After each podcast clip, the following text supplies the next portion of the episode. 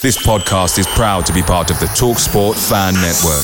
TalkSport. Powered by fans. Ryan Reynolds here from Mint Mobile. With the price of just about everything going up during inflation, we thought we'd bring our prices down. So to help us, we brought in a reverse auctioneer, which is apparently a thing. Mint Mobile Unlimited Premium Wireless. How to get 30, 30, how to get 30, how to get 20, 20, 20, how to get 20, 20, how to get 15, 15, 15, 15, just $15 a month? Sold! Give it a try at mintmobile.com/switch. $45 up front for 3 months plus taxes and fees. Promo rate for new customers for limited time. Unlimited more than 40 gigabytes per month. Slows full terms at mintmobile.com. The TalkSport Fan Network is proudly supported by McDelivery, bringing you the food you love. McDelivery brings a top-tier lineup of food right to your door. No matter the result, you'll always be winning with McDelivery. Order now on the McDonald's app and you'll get rewards points delivered too, so that ordering today means some tasty rewards for tomorrow. Only via app at participating restaurants. 18 plus rewards registration required. Points only on menu items, delivery fee and terms apply. See mcdonalds.com. Byers on for Bannon, and Bannon goes for goal! Oh! That's Wednesday's first! Is out towards the far side, 11,522 in attendance, 2,600 are travelling supporters. Now things might open up for Luongo. Luongo just behind the centre circle. He bends it forward and Patterson is after it. Legs pumping and he's manoeuvred Harding out of the way. And it goes. Yes! Sheffield Wednesday have taken the lead. Run after it and he's got there. Ahead of Watmore. And he plays it into the box. It's Patterson! It's 2-0! Here's Palmer levering the ball in Canberra. Yes. Oh, and he's got in! What a delightful goal! Absolutely outstanding, Palmer. Wednesday do well to keep the ball, and they move it away now for Bannon. Bannon does shoot! Oh! And he's got it on! Bannon lofting the ball in high over the goalkeeper. He's deserved more than the one goal he had before. He's now got two. Berahino, Bannon's going to strike one from distance. Oh! What a worldie! An absolute worldie! Must be over 40 yards out. The wee Scottish man has lit up Stadium MK. 5.5 travelling Wednesday fans erupt, but that is possibly the goal of the season from Barry Bannon.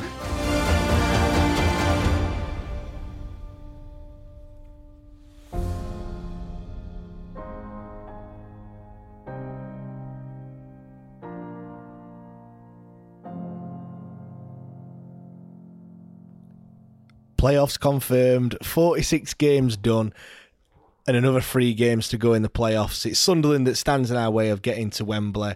What an atmosphere at Hillsborough, what a day, what a result, and obviously the performance to match. Goals from Gregory Berahino, Storey and Byers rounded off a 4-1 victory against Portsmouth in front of over 33,000 fans at Hillsborough as we finished 4th in the league. Obviously, the support was unreal. I'm James Mappin. This is the Wednesday Till I Die podcast. And with me this week, as always, is Liam and Giles. Liam, mate, how are you, mate? You all right? Yeah, very good, mate. Very good. Good. I would say, did you celebrate with a few beers last night? But asking you if you went out on a Saturday night is like asking if bears shit in the woods, isn't it, to be fair? Not every week. Just most true. Yeah, I mean, what a day. Mate, unbelievable. Like, just the atmosphere. Everything, just quality, weren't it? Mate, so good. It's mad. It was mad just seeing just the build-up, that many people knocking around and whatever else. It was very good. Yeah, even like walking to the ground, it was just like a sea of blue and white on Penistone Road, weren't it? It were brilliant. Giles, mate, how are you? You all right? Yeah, I'm all good, thanks. How are you boys? Yeah, all good. Been up to much, Giles, this weekend? Obviously, you were at Barnet. No, we were at Barnet away. Yeah, not the best performance, to be honest, from us, but we managed to scrape a 2-2 draw. So yeah, we'll take that, and we're still in the hunt for the playoffs as well. Yeah, magic, good stuff. For me, I got a few dad points. I think built a trampoline in the garden for the kids. That were nice. But a couple of things. First of all, why is it as a bloke?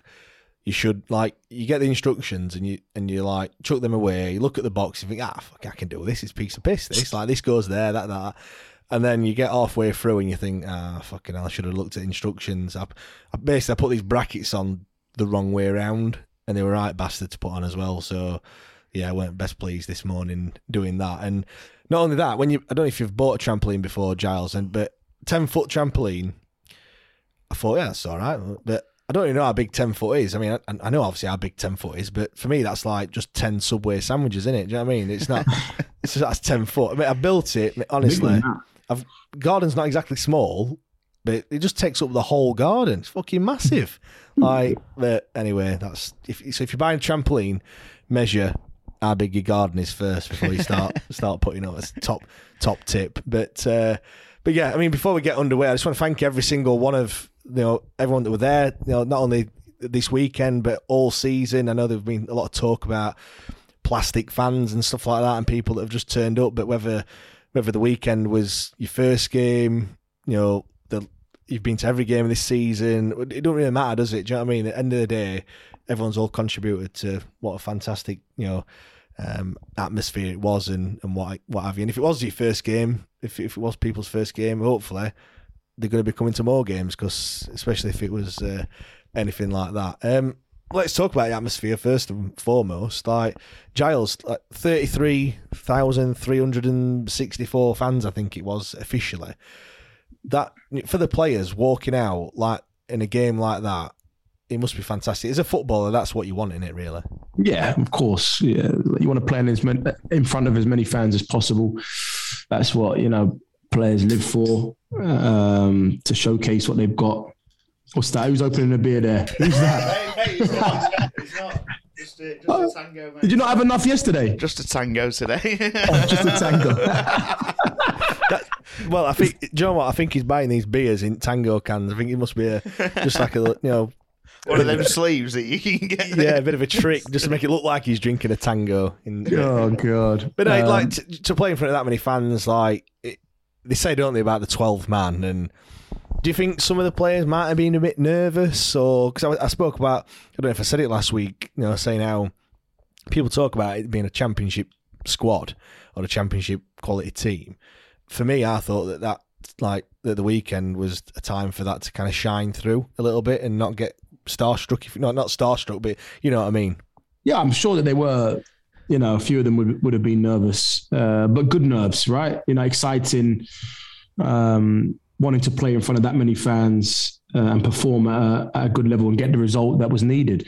So yeah, all round it was a brilliant day. Even though I couldn't be there, which I was, you know, sad that I couldn't go and experience that. But I'm sure I'll be there for the playoffs. Yeah, you've played in front of, you know, a crowd like that. What were you like when you were stepping out onto, you know, out the tunnel? That many, you know, 30,000. Yeah, fans. Listen, I first played in front of, I think, 55 when I was 19 in the FA Cup third round when I was playing for Mansfield. Billy Big Bollocks here. Yeah, listen, I have to drop that in, don't I? Little name drop, Alan Shearer and that. Yeah, you know. I played at St James's Park when I was 19, I think, in the third round, which was an amazing experience. But then, yeah, playing for Sheffield Wednesday, we were averaging 28,000 when I was playing in, you know, in the champ with them. So yeah, it's an amazing club, amazing fan base, and to play in front of that many fans week in, week out is what players really want to do. Yeah, what were you like before the game, Liam? Like, were you shitting it? Were you nervous? Were you excited? I kept going through bouts of all sorts. Yeah. 1 minute I was excited, next minute I'm thinking, I'm nervous here. Yeah. But to be fair, I got the bus. 40 minutes on the bus, so it was a bit like that built me up a little bit, I think. What, in terms of nervous? Yeah. Overthinking it and all. Yeah, I weird me. I think I was like nervous and excited at the same time. Obviously excited because of the atmosphere and what it meant and what the game meant and stuff like that, and what the, you know, getting into the playoffs and stuff like that. But also nervous in that, what if we fucked it up? Yeah, no, I mean? To be fair, I was confident though.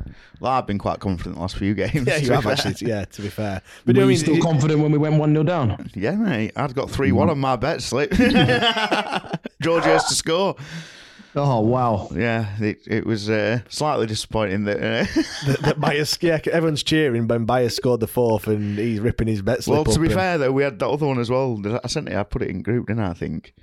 Because obviously all the teams kicked off at the same time.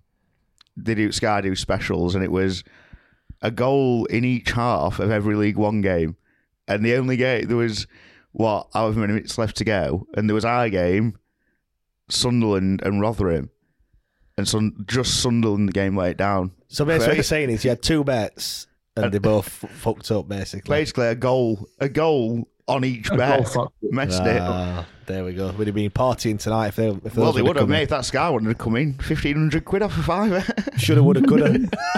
It don't matter, does it? So I was fuming. I was gutted, but obviously I wasn't really. It don't really matter, does it? Yeah, I know what you mean. I mean, like I said, I was like nervous, excited. I was going through all range of emotions. I'm glad it were an 12:30 kickoff, to be honest. Oh, I'd have been a mess. If it were 3:00 or even later, like some... I would have been in a eight tangle, just like pacing. It was funny because we had to take Little and dancing first and then shot to the ground. And that kind of helped a little bit, take my mind off it a little bit. But normally, Mrs. is getting her ready and stuff and getting bags ready and what have you. I were ready, me. Like, to take 9:15, I were like, ready, bags ready, at the door. Come on, we're going. Never normally like that on her. What time did you get to the ground? I got there at about... I think it was about 11:30 or 20 to 12. I think it was when I got to the ground, and there were a lot more people there than what they normally is. Yeah, we're able to talk about it now. To be fair, I mean the entertainment. It weren't. I mean, they need to sort that PA system out, don't they? To be fair, I was a bit later. I wasn't late, but when everyone was singing "Sweet Caroline," I walked up the stairs. Oh, right, okay. But no, they had the bit of entertainment on, and like partnered up with Leadmill and what have you, which is fantastic, and it's something that I think they should do. Not necessarily have a band or whatever every game, but they need to do some sort of entertainment. I think we've said it a few times, haven't we? And yeah, just sort the PA system out first, because that kept cutting in and out. To be fair, I thought it was like listening to you, Giles, with your dodgy Wi-Fi, where you were like in and out at all time. But maybe you were on the... Leave my Wi-Fi alone, it's good now. But yeah, I think they need to do more of that, more stuff too. I mean, obviously they did the half-time... entertainment that again Liam didn't see, but because he was busy getting a beer or something or whatever he was doing at half time. But yeah, it's stuff that they need to do, and obviously you come for the football, but they need to add to it. I mean, I was looking earlier. I've seen I don't know if they still do it, but Wolves at the night games, they have all like the light show and the fire and the fireworks and stuff like that. It looks pretty good. Maybe they should do that for the semi-final against Sunderland, who knows? Anyway, let's get on the match then. Starting lineup, one change. Berahino came in. Patterson dropped to the bench. Liam, happy with that starting lineup? Yeah, unsurprising for me, really. Yeah, I was happy with it. Obviously, there was talk of Harlee Dean potentially coming back in. He weren't even in the squad, so I mean, you would have probably thought that Palmer would have sat out, and it would have been Storey, Hutchinson and Palmer. Again, like I said, the lineup, they did the business against Fleetwood eventually. But you know, said we no grumbles really. No grumbles. Like you say, yeah, the talk was obviously Dean was maybe coming back in, but obviously he's not. He can't be ready yet, can he? No, obviously no Nathaniel Mendes-Lang either. So it were Hunt and Johnson on the wing. What did you think when you heard that team news, Giles? Wasn't it exactly a settled side, because there was one change, Berahino for Patterson, but it wasn't. There wasn't too many changes, were there? Let's say no, there weren't too many. I thought, listen, if Dean was fit, I thought he might have come back in, but obviously, like Liam said, he's obviously not ready. The only one that I thought he might have done is I thought Patterson was going to come out. I'll be honest. But I thought Windass might have started. Yeah, that was the one I thought he might have given him 60 minutes. But he went with Berahino, and yeah, listen, it was a good selection again, wasn't it? Yeah, I mean you're right. I before the game I put a starting lineup out, and it included Dean and Windass, and quite a lot of people said that's probably our best on paper, probably our best team. When you look at it, Windass and what have you. I know. Well, I put that out before the press conference on Friday, and Darren Moore kind of said that Windass ain't going to start. He'll probably be on the bench, which is a bit unusual for Darren Moore to give away that much information, isn't it, really? I mean, I know, I suppose it didn't really matter with playing Portsmouth. It wasn't exactly like they were, you know, they were much riding on it for them or anything, but I thought it were interesting that he actually divulged that much information and almost said that Windass is not gonna start. Yeah, for me, that lineup, I were happy with it, to be fair. I thought it were decent and more than enough to beat a Portsmouth side, and obviously they've got the midfield three that were not changed. That's like 2 weeks in a row now, which is always good. Let's get on to the game then itself. 4 minutes in, not quite going to plan, were it, Liam? No, I think they looked nervous to me in the first 10 minutes, even like obviously leading up to the goal. I think they just looked nervous and a bit shaky. I just think, I don't know, but I thought they did at least. The way I saw it in the first 5-10 minutes or so, the midfield just, I know we talk about the midfield three, but they just kind of got bypassed. Like, George Byers were almost non-existent, and they just seemed to, I don't know, I mean, I didn't really put too much thought into it, but it just seemed to me like Portsmouth were getting in easy, and they had the Marcus Harness and George Hirst that were kind of splitting the defence, weren't they? And there were balls getting put through, and they were getting in far too easily. Obviously, the goal came about. Jack Hunt's a bit flat-footed, and they get past him quite easily. You know what? I don't want to dig him out too much because he had a great game afterwards, but my initial thought when that ball went through was the keeper should be coming to get it. What, into the box? Yeah, because he went over the top, out wide. Even if he'd have come out, he was obviously going to byline, and you just spread, and he'd probably have blocked the... When did you think he should come out? It just seemed the way... I don't know. Once the ball was played, as soon as he played the ball over it, it just seemed like it should be keepers. For me, I don't know. I'm not a keeper, but a few around me said it as well. But I don't know. Yeah, I mean, for me, I was looking at Jack Hunt. Like I said, a bit flat-footed. He got past him probably a bit too easy. To be fair, George Hirst, fantastic movement from him to in the box. You know, he just put. He runs in, he just kind of slows down, pulls off. I think it's Hutch. Hutch carries on running, and then the ball gets dragged back to him. And it's I don't know. I think you say good movement, but I'll be honest, I wasn't. Poor defending, I'm not sure if it's Hutch or Palms' fault. You know what I mean? I think Hutch is the first man, right? So he's obviously taken up that near post, but there's only one man in the box. If you look at it, it's only Hirst. Yeah. We had Palms and Hutchie. So for me, I think I'm actually going to sway more to Palms. I think Palms should be seeing that because he's the back man, and obviously Hirst is off Hutchie's shoulder, right? Yeah. So for me, I think Palms should be going towards the man because there's no one else in the box. Yeah. I thought it was poor defending, I'll be honest with you. Yeah, for me, I just thought at that time, there's all the build up, there's all, the atmosphere's building, Ohio Silver Lining were absolutely incredible.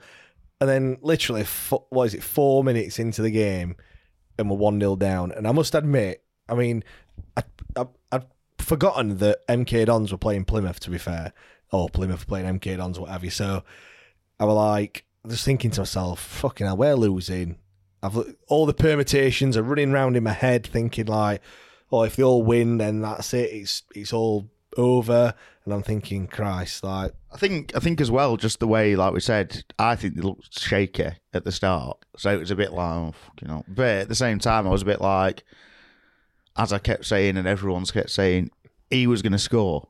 Yeah, he was. So it's done. It's out the way. It's done. The amount of people that I saw that had him on the betting slip, even whether that, I mean, I saw one £100 they had on George Hirst to score. That's how nailed on they were that. I wish I'd have just done that and not messed around with all of it. I know, yeah, but yeah, it was. I mentioned him in the Oppo's view, and I think I've got a bit of a. I mean, I know he was the leading goal scorer, so in terms of ones to watch, I've not exactly like plucked him out or anything. But I think I mentioned Twine and Parrott for MK Dons. They both scored. Who did I mention? Who were the Wycombe one? I forget his name now. But whoever it was, I mentioned him in that one as well. So it's the curse. I also mentioned the Portsmouth goalkeeper as well, which we'll get onto a bit, because I thought he were fantastic. But anyway, after a 10-minute shaky spell, we scored the goal. I don't know about you, Liam, but it was just, for me, it was relief. Oh, yeah. You know what? I didn't even realise Gregory had touched it. I thought Johnson had just slotted it. Yeah, yeah. Because I'm not going to lie, he put some suspect team back in. Balls in the first 10 minutes, and I was like, yeah, you know, it's just not horrendous. Like, right, okay. It's a great finish, by the way. It's a great finish. Brilliant finish. Striker's instincts. The way he just like, do you know what I mean? Because it wasn't even a really good cross. It was like he was just firing it in there, but Gregory's kind of went early. Yeah, yeah, you see, don't you? It was a very, very good finish. It's funny because we said on the debate show how the first goal against Fleetwood was basically a Gregory goal. Like, that's the goal that Gregory scores, you know, the chest, it, hold it up, holding the defender off. But you could equally say that goal that is scored on Saturday is equally a Gregory goal. Like you just said there, Giles, instinct, getting there, you know, not only to get to the ball first, but also the touch. It's like a poacher's goal, isn't it? Yeah. You just that's what he's all about, isn't he? Let's be honest. Can I just say as well, what we forgot, penalty before their goal. Was it before their goal? For Gregory? Yeah. Yeah, I've seen it before. I've seen it again. I haven't seen it. Was it a pen? Definitely? I think so. Stonewall. He pushed him. Well, there's this question of, was it the first contact outside the box? To be fair, when I've rewatched it, but is you know about the push? Yeah, yeah. It's literally two hands push. He goes down. Ref's looking straight at it. He's had none of it, has he? Really? What? Just on that one. What did you think to the ref? For me, I thought it was all right. I thought there were some things where you think, Gregory don't get anything, does he? Well, but to be fair, I was going to say that. He sod all, and then all he has to do, it's same as Pato, it's a lot about, I don't know if it's just strikers in general or just our strikers, I don't know, but... I mean, I thought the ref were all right in terms of, I think he tried to let the game flow a little bit. Other than that, I didn't have any issue with the ref, I don't think. Yeah, it weren't like the one against Wycombe, but anyway, we've finished talking about Wycombe for once. Well, we might be talking about him soon anyway, but yeah, I mean, like I said, we've got back on level terms, and we were playing better, weren't we? One thing I said to Steve, who was sitting next to him, father-in-law, is that how many times this season have we said we've got the pressure's building, and then it comes to nothing. Do you know what I mean? And then they end up scoring and going down the other end. But it felt on Saturday that we had that pressure. I know you said a few of the crosses were a bit wayward and what have you, but I could feel it were coming. A goal was coming. Yeah, yeah. And, you know, obviously Gregory gets on the end of it. It's just mad. It just seems like maybe not so much in midweek, but yesterday it just seemed that what we'd fear the most because of that record that loomed over is that actually I think we might have needed to have gone behind yesterday. A bit of a rocket up their arse to get the reaction that we did get. Yeah, yeah. It would. I mean, if that's the case, that's the case. But I think it were, you know, a good reaction from the lads as well from going a goal behind. Because Giles, like we spoke all last season, how I think we only got 1 point from going behind, but this is twice now in a week that they've. I know, obviously, at the time we're only talking. It's only 1-1, but there's been games where they've just totally capitulated. And this season, is it? Do you think it's Darren Moore that's kind of instilled that into? I know it's a possibly, yeah. Team. Well, it's got to be, hasn't it? Because I'm not being funny. It has to be, yeah. The amount of, I mean, I know we've let a few games slip late this year, especially at the start of the season. But Bolton, we didn't really let that slip. It just can't. Do you know what I mean? It wasn't like error, or it just happened, didn't it? Yeah. And I just think it can only be however many seasons we says, how many points we've lost from being leading we've not come like, what was it, 2016, and was away like coming back from behind like 2012 or something ridiculous. Away. I think it was 2016 for the away, and I think it was like 2018, 2019 for home, but it's still years. Do you know what I mean? Yeah. And we've done it 4 times. So it is, obviously, as our... No, listen, it shows that there's some resilience in there. You know what I mean? It shows that there's character. I mean, Giles, what happened? You know, when you go a goal down after 4 minutes, obviously you've had your team, you know, you've been working on whatever in the week, like we're going to play this shape, we're going to do this mentality, blah, blah, blah, blah. And you go goal behind inside 5 minutes. Is it just I'll be honest with you, carrying as you are? Yeah, because it's so early. Yeah. And I think that makes that, like Liam said, I think going behind early might have actually given us what we needed, in the sense of we had time to think, okay, calm down, keep doing it. We've still got bloody nearly 90 minutes to play. Do you know what I mean? Whereas if we had gone 1-0 down with only 30 minutes to play. Yeah, I was going to say like 60th minute, it's completely different. You're shitting your pants, you're nervous, you're thinking, what are the other scores? Bloody hell, like... Yeah, but when it's in the first 5 minutes, you've got so much more time. So I think that made a big difference. Yeah, nothing changes, does it? Do you think like, not forget it, but you've gone 1-0 down in 5 minutes. Forget the occasion, forget the amount of people that are there. Not forget, because we probably helped them, but do you know what I mean? What I'm trying to get at, kind of like just No, get down and play your game, basically. Yeah, exactly. 1-0 down, just we know what we got to do. And it was a great reaction, because I think what Gregory's goal was within 5-10 minutes, was it? Of the first goal? I can't remember what minute Gregory's goal was, to be honest. It was quite early though. Yeah, I'm sure. Probably 15 minutes, 10 minutes or something like that. Yeah. And that's a great reaction and a very good time to score. I mean, that's Gregory's 16th goal of the season. Obviously, his hat trick on Tuesday helps his numbers, but 16 goals for the season. I know we've got good. 3 games left, but yeah, considering the games that he has missed as well, which is he's not played in every single game. How many appearances has he made?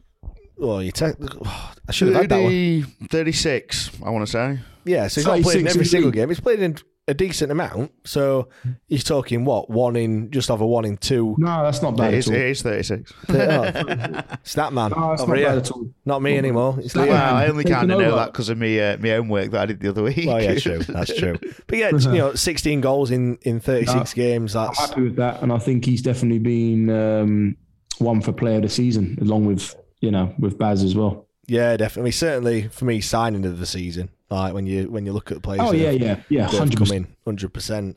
Because obviously, as a striker, sorry to interrupt, just quickly, coming in as a striker, you've got pressure on you straight away. You don't score, you know that people are going to start asking questions. What do you mean, like Berahino? Well, exactly, and fair play to him, because he came through that sticky spell and he got through it. But Gregory came as the number 9. Let's be honest. Yeah, 100%. Big signing. Well, he's our striker. He's our number 9, as the song goes. Hey. There we go. But yeah, so he had a lot of pressure. So yeah, fair play to him. He's backed it up brilliantly. Yeah. Yeah, I mean, we mentioned just there Berahino. I was just looking at it because you asked about when we scored. It was the 17th minute for Gregory's goal.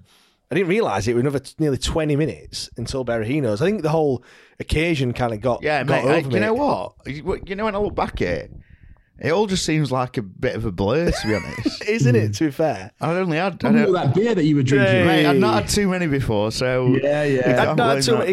It went on bus. That's a telltale sign, isn't it? I only had two definitely before, weren't having tangos on that bus, were you? What's that? I said, you definitely weren't having tangos on that bus, were you? Definitely not. But you're right, though. It was a bit of a blur. Like I said, 20 minutes until we scored that second goal. And I think we were on top for most of that first half. Well, for all of the first half. After the goal. Pretty much, I say the whole game. They did have a couple of chances, but... Yeah, second half, and they had a few chances. But I saw the chart for, I don't want to say it, XG. I know people frown upon that, but you look at that, and other than that, the goal that he scored, they didn't have any other chance in the first half at all, like of note. And thinking back, they didn't threaten us at all. It was all the ball were played in their half. And yeah, Berahino gets the goal. So from where I'm sitting, and probably even worse from where you're sitting on the cop, I couldn't really see what had happened. It was just a bit of a melee, and I'm thinking, just go in, like put the ball in the back of the net. Like, how many times does that happen when when the other team have got the ball like that and it does end up in the back of the net, and you're thinking, come on, just do it. But I've seen it back. And how well does Berahino do, by the way? It's a hint, let's say a hint of handball.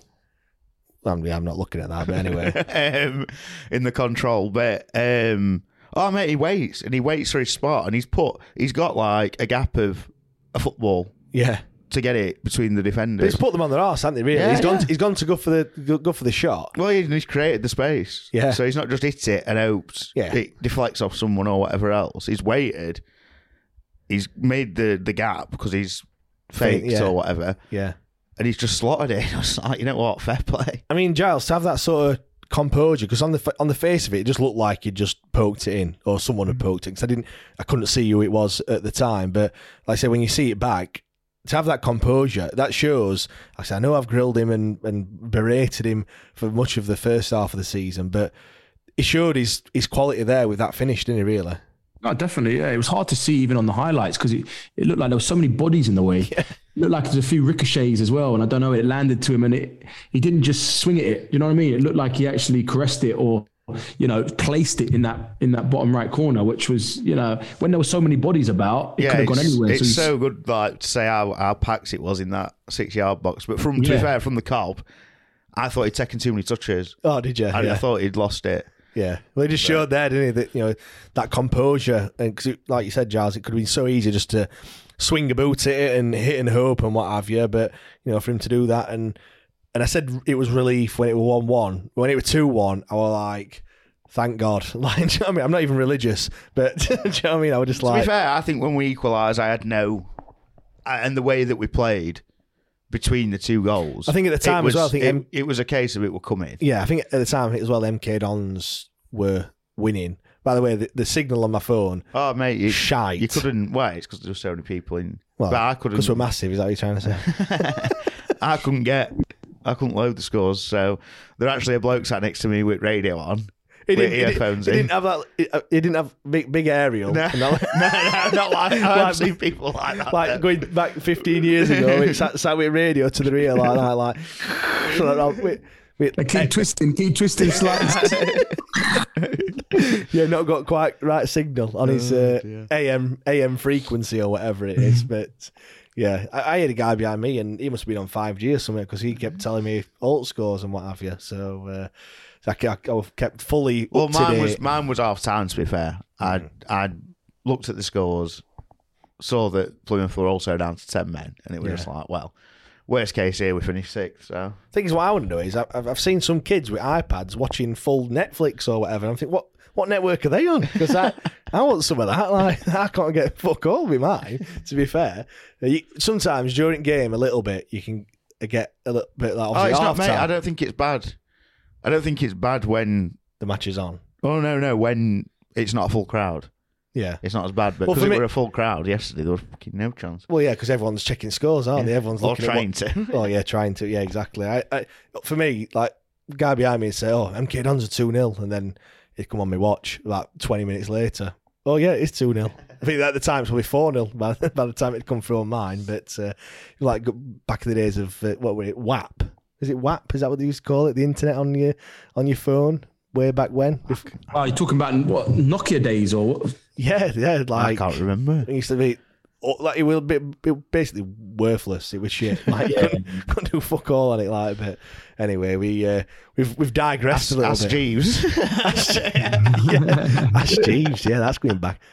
Tiscali and all that stuff. Yeah. Anyway, so quickly, what would you say when it was 1-1? Would you say we were dominating the game? Oh then? Yeah, without a doubt. We were. Well, the fact that they'd not had a chance in the first half since the goal, you know. I don't think were we creating stuff, or were we just keeping the ball, or were we actually creating chances? No, we were getting forward. Like Liam said, the crossing was subject. You know what I mean? They were not just Johnson. Hunt also had a few that, you know, one that went out for a throw-in on the other side, straight through. You know, a few that had gone out for goal kicks and what have you. It was a little bit frustrating. We had our chances as well, didn't we? Bannon had that one. Good save from Bazuma, yeah. When we went down left. Yeah, we were Palmer, creating. Wasn't it? Who caught it back? Palmer went down the inside and then knocks it back for Bannon. Yeah. Yeah, we were creating chances. We weren't just passing it on the back four. We were getting forward and what have you. There was some impotence which were good. It were nice. Can I just say as well for the corner?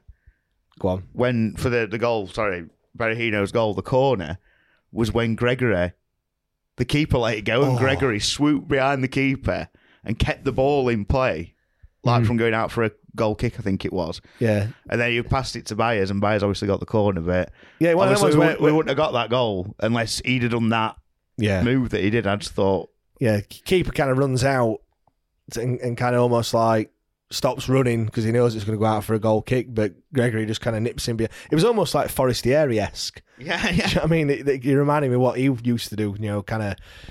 getting close in and, you know, putting him under pressure and what have you. But yeah, good shout that were, yeah, if you'd not done that, we wouldn't have got that corner. So yeah. It just shows as well, you know, battling for everything as well, not just letting everything go, you know, actually, you know, lost causes and stuff like that. Which I say he chases lost causes, doesn't he? Oh, without a doubt. Like him and Bannon especially, you know, they just don't stop running, do they? Yeah, third goal then. Storey. I didn't realise it was Jordan Storey that scored the goal. I didn't know who scored it, to be honest. But we've kept saying it. It's been coming.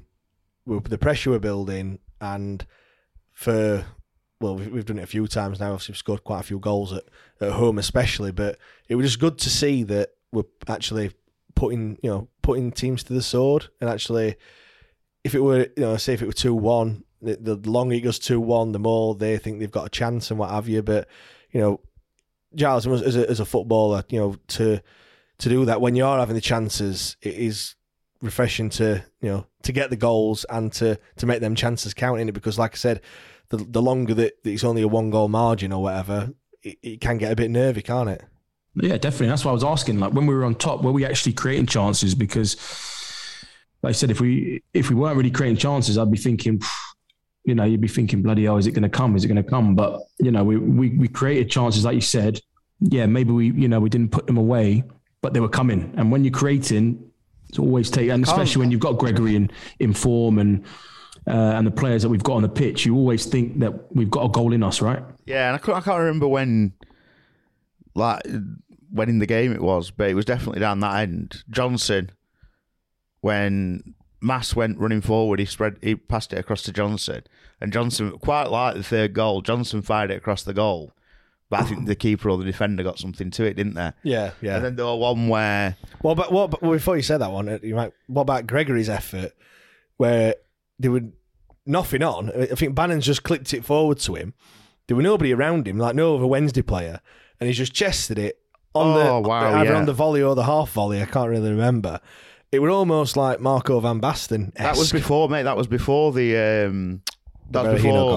goal. Yeah, is it? And fair play to their keeper. He's got a good hand on it and he tipped it over the bar. But mate, like the technique was outrageous, wasn't it? I mean, we're going to talk about Gregory a bit later, but he were on fire, weren't he? Just everything. I mean, I know you only got the one goal, and if you look at the stats and what have you, he doesn't get rated that highly, but mainly because it's all due, you know.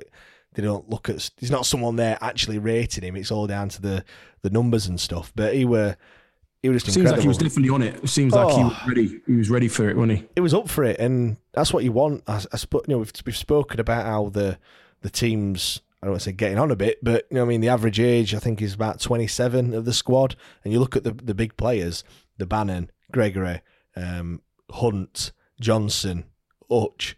They're all over 30 years old, like, do you know what I mean? But I think that's you could see the experience that he'd been around. He knew what to do. They were one in the second half. Gregory just gives the defender a little nudge in his away. Like it's that knowing what to do. I'm not saying that just because you're 20-year-old you don't know how to do that, but the more experienced players obviously a bit more wise to it all.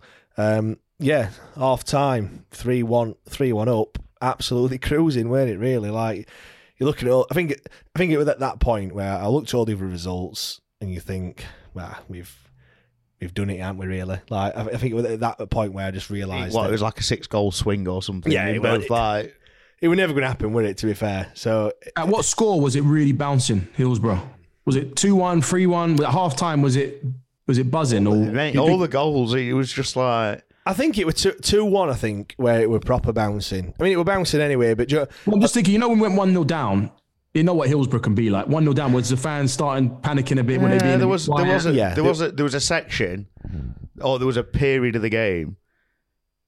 It might have been just after the goal, but yeah, there was a bit... It went a bit quiet, and there were groans, and ooh... There were that guy behind me who was telling me all scores and what have you. He wasn't really telling me, he was just telling his mate, but it was that loud I could hear him kind of thing, but... He said, get a foot on it, and he's like going off. And I turned around and said, mate, it's 6 minutes. Like, we've played 6 minutes of football. Like, just calm down a bit. Like, do you know what I mean? And the thing is, for me, even if, which we didn't end up doing, but even if we played shit and we managed to get a result, It doesn't matter at this point. It doesn't matter. Just get behind him. Even if we are playing shit, get behind him. Because we need to get behind him at this stage. That's all you can do. Yeah, getting on the back ain't going to help, is it? But it weren't that. You know, there was maybe a 5-minute period where it was a bit. And in the second half, it dropped off a little bit because there weren't a lot happening in some points of the second half. At what point did you think we'd done it though? Like half time. Yeah, half time. I was like, you say, look at the other scores, and you're just like you say, even if there is a disaster, we're going to have sixth. So.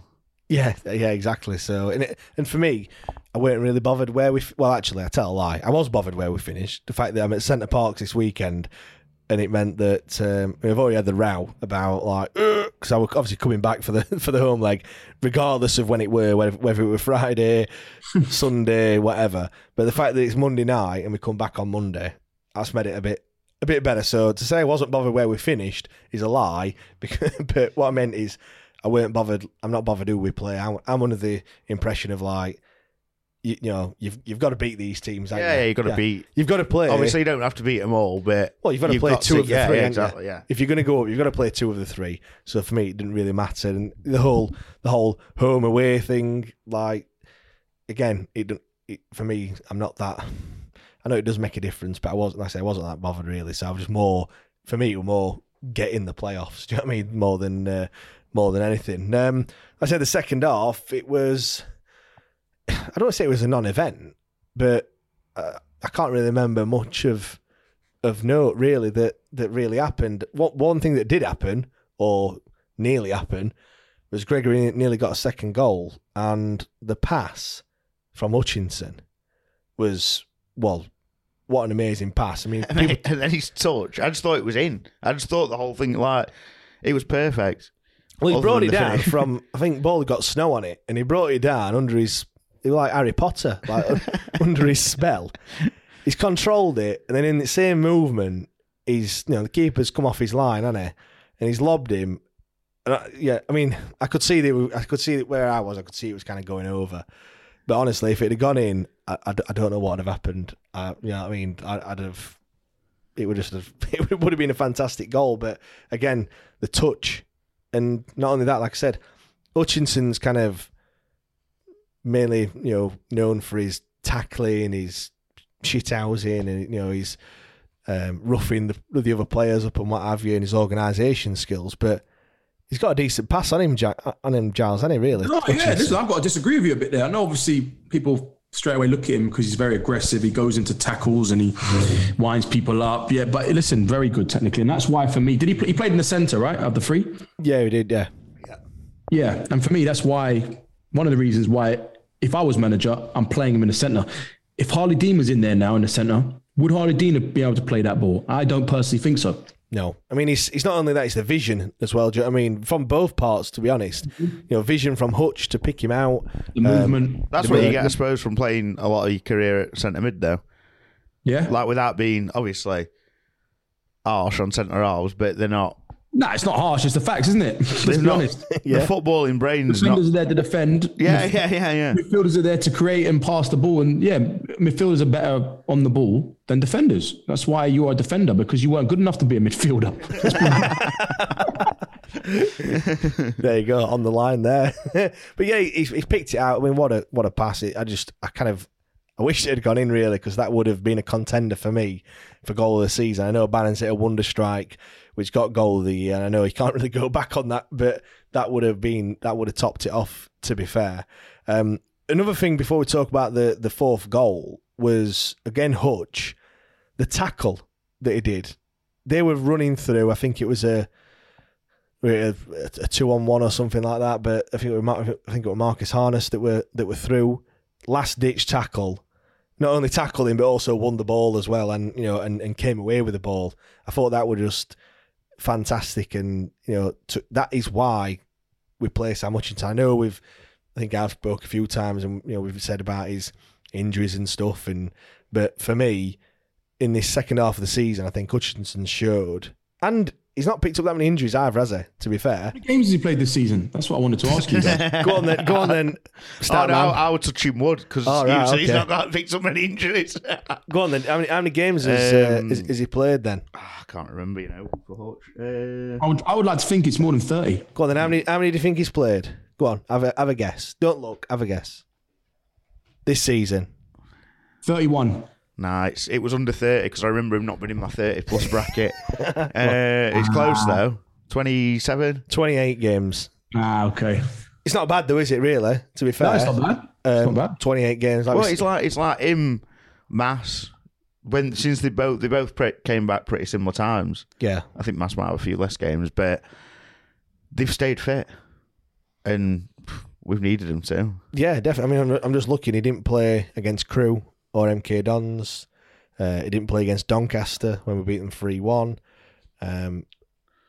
He came back in the Shrewsbury game at the turn of the year when we got beat 1-0. Obviously, he missed a few games. Was that the COVID? Was that after some? Yeah, we got beat by Sunderland 5-0 and then played Shrewsbury and lost 1-0. Probably the worst game. The Shrewsbury game, I think, goes down as one of the worst games this season, I think, because it was just awful. I know we got spanked 5-0, but for me, the 1-0 was just terrible. But anyway, since then, he's missed 3 games. Yeah. And we've had that game, not like back-to-back or whatever. And how much have we said about this year being, as in this calendar year, has been so much better in terms of form and things like that. So it's no surprise that he's been a big part of that. 4-1 then, Byers. Fully deserved his goal. Oh, 100%. Well, he had that chance, didn't he, before as well, where the keeper saved it with his legs. Yes, he did, yeah. But yeah, mate, that goal, he scored, it was the exact same. What was the other? He scored a header exactly the same. The exact same move from the corner. Yeah, it's crazy. You wouldn't really look at Byers and say he's good in the air, would you? You wouldn't think that he would score when he's quite small. It's movement, though. Look, like what Liam said. Yeah. It's his movement. It was a. Who was the other header against? Because it was a carbon. It was copper against Burton when he scored 2. It was against Burton Albion. Did he score 2 in that game? No, I don't think so. Against Burton Albion, it were a free kick from Bannon when he scored the header. That were at Cop End as well, weren't it? Yeah, it were. Yeah, but it was exactly the same. Yeah, just run to the front post. And a bit of a glancing header. And mate, fully deserved his goal. I think he's man of the match for me. Really? Yeah. Between him and Gregory, but I think he was, after that first 10 minutes, he was shit hot, weren't he, as well? Yeah, he was just like you just said it there. The first 10 minutes, he weren't really in the game, and after that, I don't think he put a foot wrong, did he, to be fair? And fantastic goal, just rounded off a great performance for me, and to win a game with so much riding on it, to win 4-1 as well. I mean, when I can't remember when he scored that goal, it was late on, weren't it? 86 minutes he scored. So, just big statement, isn't it? It's a big statement going into the playoffs. Winning 4-1, telling you now, massively.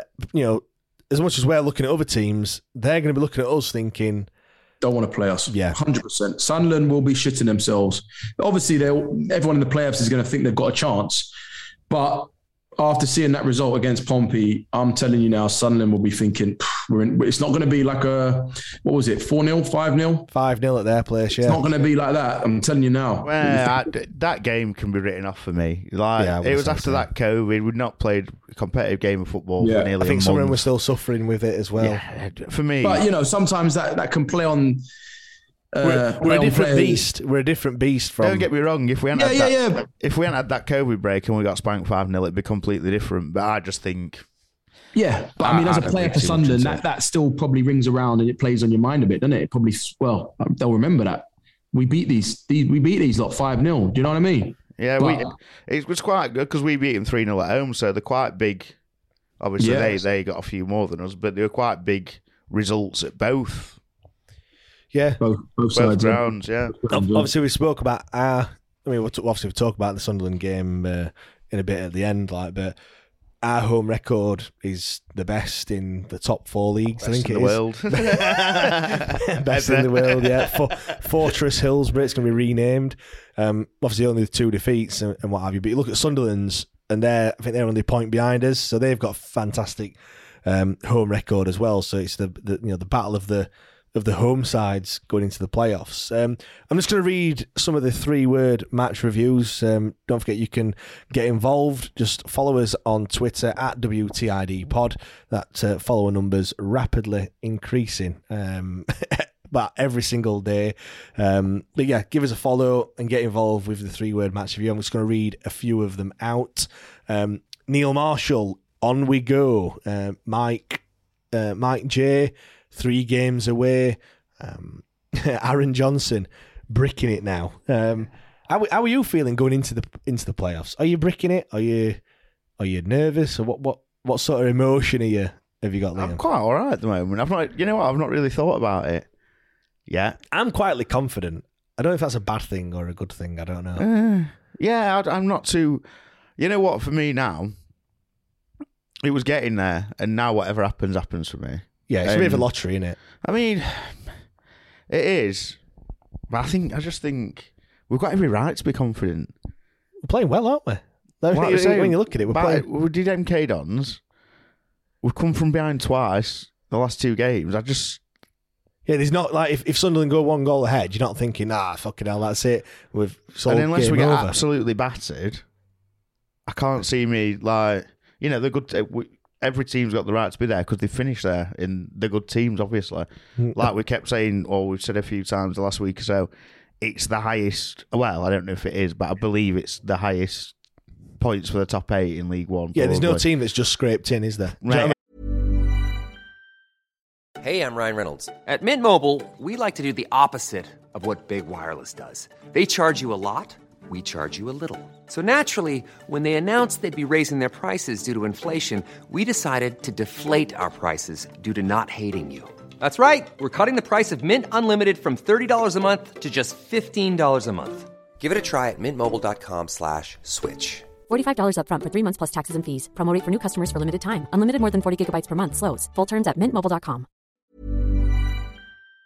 Picture the scene. All of your mates around, you've got your McNugget share boxes ready to go. Partner this with your team playing champagne football. Perfect. Order McDelivery now on the McDonald's app. There's nothing quite like a McDelivery. At participating restaurants, 18 plus serving times, delivery fee and terms apply. See mcdonalds.com. MK Dons finishing 3rd on 89 points. I know, it's crazy, isn't it? Crazy. They must be fuming. I don't know what.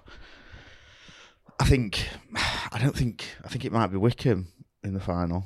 I hope not. Yeah. I just think MK Dons might run out of steam because they'll just.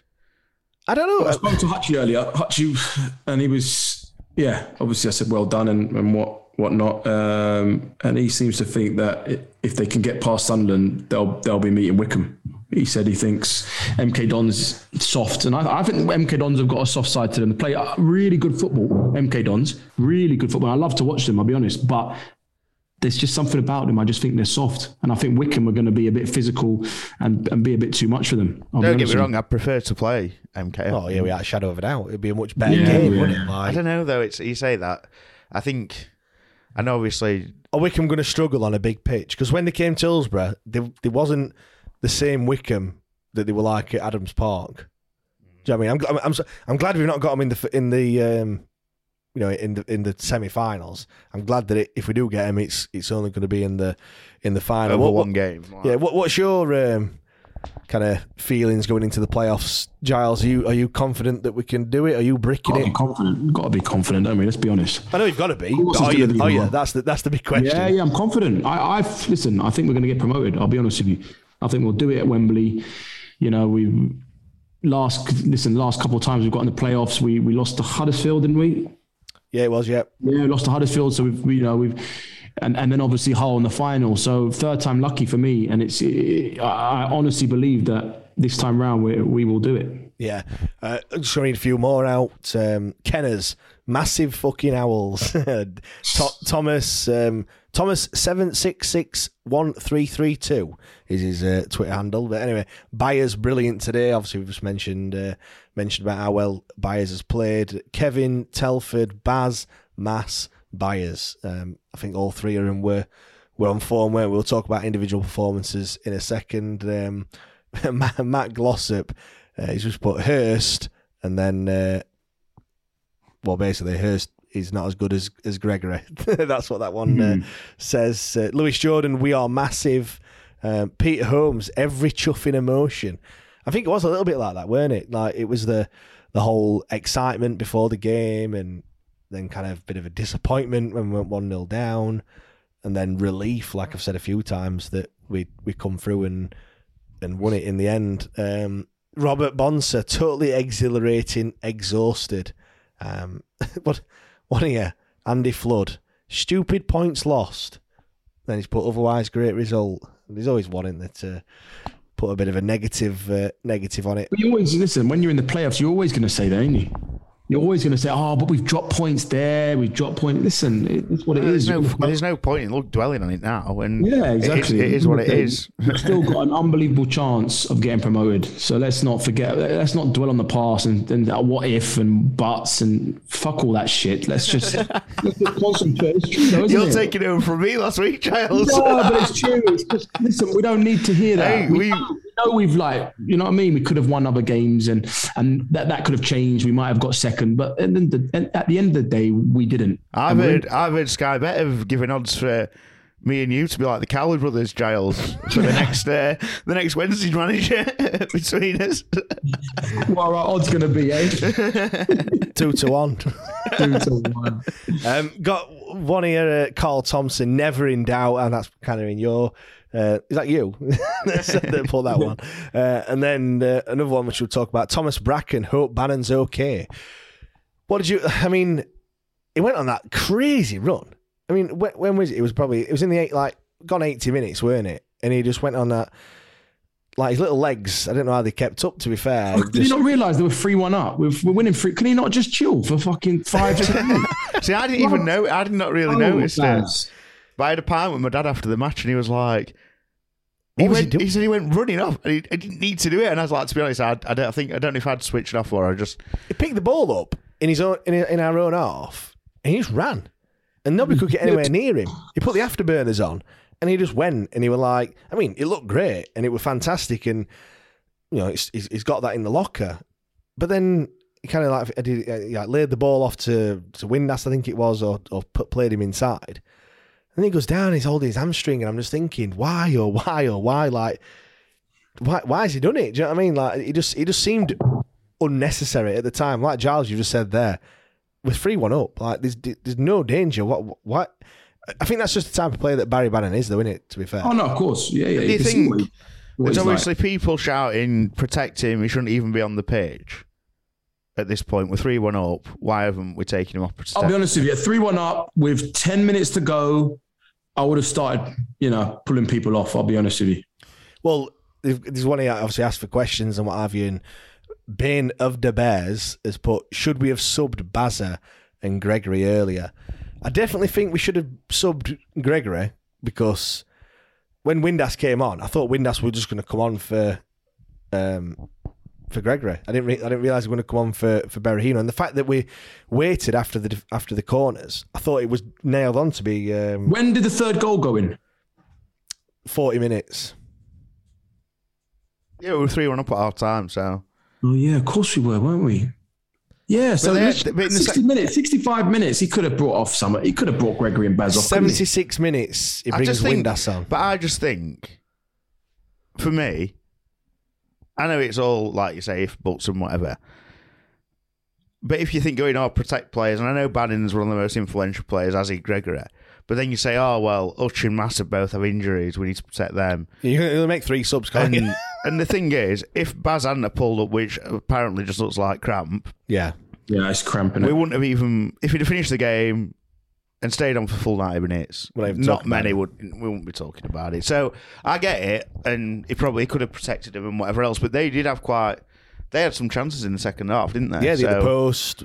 You made a great save. We've got to talk about that. Yeah, we'll talk about that in a second. I've got him down as a... I've come for you a little bit over these few weeks, even few weeks, yeah. But fair play, great save. Yeah, we'll come on to that in a sec. But yeah, I certainly thought that Gregory should have come off for Windass. We didn't need to, because it was on a booking, don't forget, as well. And he made supposedly high foot, which I debate. Of course he did, yeah. But you know, it only takes something like that to get a red card, and you're thinking, hell, do you know what I mean? And what have you. So, yeah, I thought that it were a bit strange, but it is what it is, isn't it? I mean, yeah, people have said, I've heard from someone that sits behind the dugout, when he comes to sit down, he says, I think I've done my hammy. But then other people have said that, I mean... Well, he walks around the pitch and he were lifting his young'un onto his shoulders and that. Yeah, if you pulled your hamstring, can you do what he did after? He did the lap of honour, his little uns running around. When you say pulled your hamstring, it could be like a little grade 1, it could be just a little strain. Yeah. Do you know what I mean? A pull doesn't mean that it's a grade 3 tear.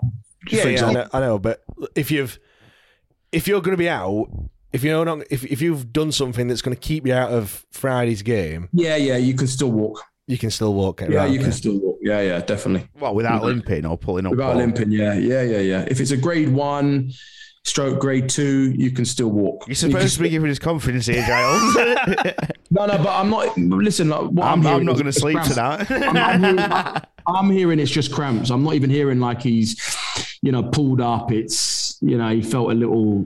Little cramp up there. Well, he cramped up against MK and came off it. Exactly. 79-ish. Something like that, yeah. Listen, I might be wrong. It might turn around to be bad, but what I'm hearing is it's only cramp and he's fine. I think if we miss him for the first, it'll be hard. It'll not be as, but we're not even going to talk about that. We're not missing him. There's no way he's not going to play. So let's not even go there because Baz is playing. Yeah, I mean, it does make sense if it is cramp because he's ran, like I said, from our half. He's ran like 50 yards or 60 yards or whatever he's done, full tilt. So, if you're going to get cramp, that's when something happens in it. So, fingers crossed. I mean, I must admit, I did do a little prayer before I went to bed last night for Baz's hamstring. So. Something to his hamstring. He's playing with one leg, all right? Well, yeah, he has said that as well to a few people that spoke to him after the game. So, so yeah, let's before we get onto like other questions from the listeners and what have you, let's just talk about some of the individual performances then. So, you've already mentioned. Well, I've got him a bit further down the list, but you've only just mentioned him, Bailey Peacock Farrell. I think he does deserve some credit, mate. That save from the corner, when he tipped it onto the post. Oof, what a save! Yeah, good save. What a save! Do you think he is a better shot stopper? I don't know. Saying shot stopper, there were a few shots that he's not stopped in recent weeks, but he does like to pull off a spectacular, doesn't he? Do you know what I mean? Like something like that, tip it onto the bar. He's a good keeper. Listen, let's just get this straight. He is a good keeper. The only thing that worries me is I feel like he's got a mistake in him. And sometimes when he's got the ball or sometimes he makes mistakes, it makes you question it a bit. Do you know something that he's been good at in recent weeks, especially when we've really needed it, like the MK Dons game, late on at Fleetwood in midweek, collecting crosses. How much? He's definitely improved on that. How 100%. Much is it a relief, Giles, when you're under the cosh, when it's getting a bit tight and tense, a ball comes into the box and the keeper comes, catches it, and it just takes all the pressure off you, doesn't it? And then falls to the floor. Oh, yeah, 100%. Did you see that one in Liverpool game? Yeah. Where Pickford did it, didn't he, earlier in the game? And then Alisson took Mickey out, didn't he? Towards the end. Listen, that's what you want. You want to have confidence in your keeper, right? And you want to know that he's going to come, claim, have a presence about him. He didn't really do that, though, earlier in the season. He stayed on his 6-yard box, didn't it? Confidence. Exactly, yeah. And then he's punching at things, he's flapping at things. And that just, it makes you nervous. And if I was playing on the pitch, if I was a defender, I'd be, I don't know how confident I'd be. And that doesn't help. Because there was one yesterday as well where he came out, absolutely no fear at all. He got clattered by their centre-half. And I think we blew up for a foul for us. Yeah. But I don't think we'd have seen that earlier in the season. No, maybe that's, we brought a new goalkeeping coach in, didn't we, in the summer. And we've seen... when Wildsmith's come in, he seemed to be better. Bailey Peacock Farrell, just because he plays at Burnley, don't mean that he still can't improve. It must be hard for keepers, especially if you're like second, third, whatever choice, because there's nothing, and you can play reserve or under 23s, whatever it is, but there's no.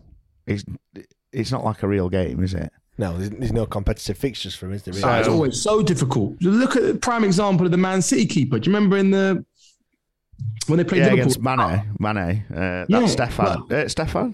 Yeah, Stefan. A keeper who's played, I think they said he played 3 games in 18 months. Like, it's hard. It doesn't matter how good you are to just come in on these odd appearances and, you know, play amazing. It doesn't always work like that. Bring back the reserve league.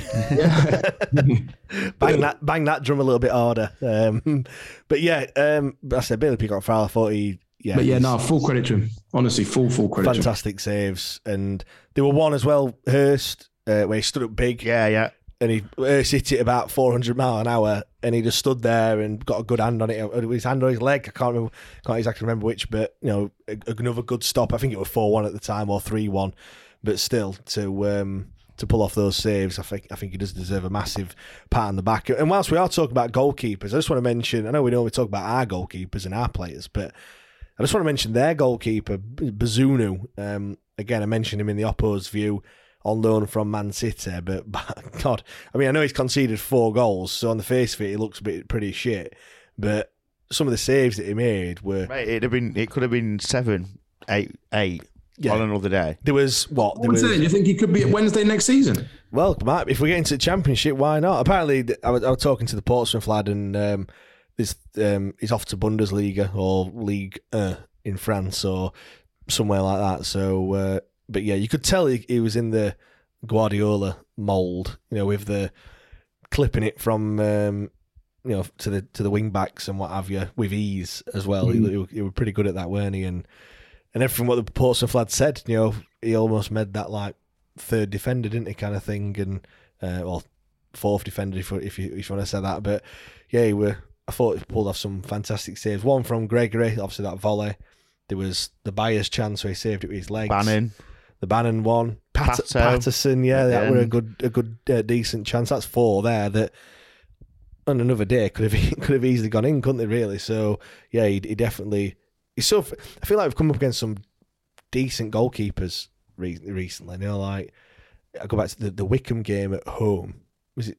What's their keeper? Stockdale, is it? Stockdale. He pulled off some fantastic saves in that game. It's so frustrating when the keeper's pulling off some worldies. You think nothing's going to go in, but yeah, I just wanted to mention their goalkeeper because I thought he was outstanding. Byers, then we have talked about him a little bit, but you think he was man of the match, yeah? Yeah. I mean, we put a poll out and Gregory shaded it, but Byers were well up there. Assist, goal, just 2 assists, 1 assist. Had a fight as well. I mean, oh yeah, I forgot about that. Yeah, I didn't even see it. I didn't see. Oh, it were off the ball, weren't it? Whatever happened, the ball went up, and there was some afters, weren't there? Well, whatever happened, he weren't happy anyway. He were fuming, and I was thinking, don't get yourself sent off. Don't do anything stupid. Yeah, because that's the last thing that you want, especially with the playoffs coming up. But we've spoke about him quite a few times, haven't we, Giles? And he's one that you've said, haven't you? You've been very impressed with him since he's fortuitously come back into the side because of injuries. But you've got to say that he's just took the opportunity with both hands, hasn't he, and ran with it. Definitely, and like I said to a few fans when. You know, he got injured and fans were questioning him, saying, was he a good signing? We haven't seen him. I said, listen, you have to give him time. We haven't seen enough of him. You can't just judge him. You know what I mean? He's been injured. He's obviously a good player. He's come from Swansea. He's, and we just needed to see him. And look, he's had a run of games. And again, you know, full credit to him because he was getting a little bit of stick, let's be honest. And he's got into the team and he's put in performance after performance and he's scoring goals. Yep. And he's adding so much to the team. Well, that's, so much to the team. Well, 4 different goal scorers again yesterday. Mad. 20 for the season, 20 different goals. And that were his 6th goal as well, which how many times have we said, you know, you want your strikers to score? Of course you do. You know, I mean, Berahino's pitched him with how many goals Berahino got? 8. 8 goals.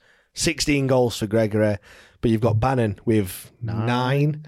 Then you've got... How many appearances has Byers made this season? Another one for you. 20... 24, 20. Yeah, around that. 24, 25, 26, maybe. 22. Oh, is it only 22? Well, even better. See, 6 goals in 22 games is come on. Yeah. As a midfielder as well. Yeah, any midfielder would take that.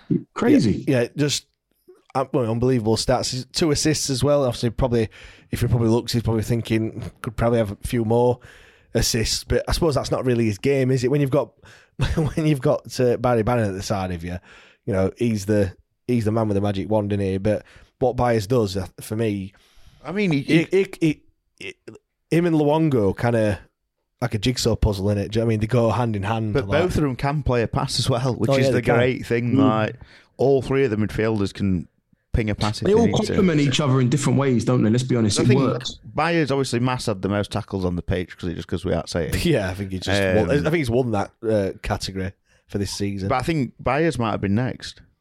He did put some big tackles in, and it's those that, like, it's not last ditch. It's almost like before they've got to the halfway line, he tackles, and then we're on an attack kind of thing. You know, we counter him and what have you. And it's weird because you look, and Dele Bashiru, when he came out, when played against MK Dons, he looked fantastic.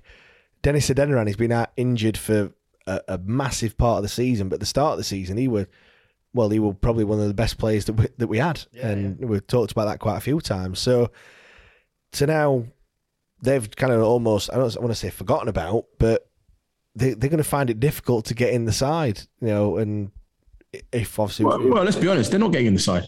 Well, they're not. Yeah, exactly. But yeah, it must be... It's not, now we're at the end of the season and the playoffs, I think... Oh, yeah. Moore knows what his team is now.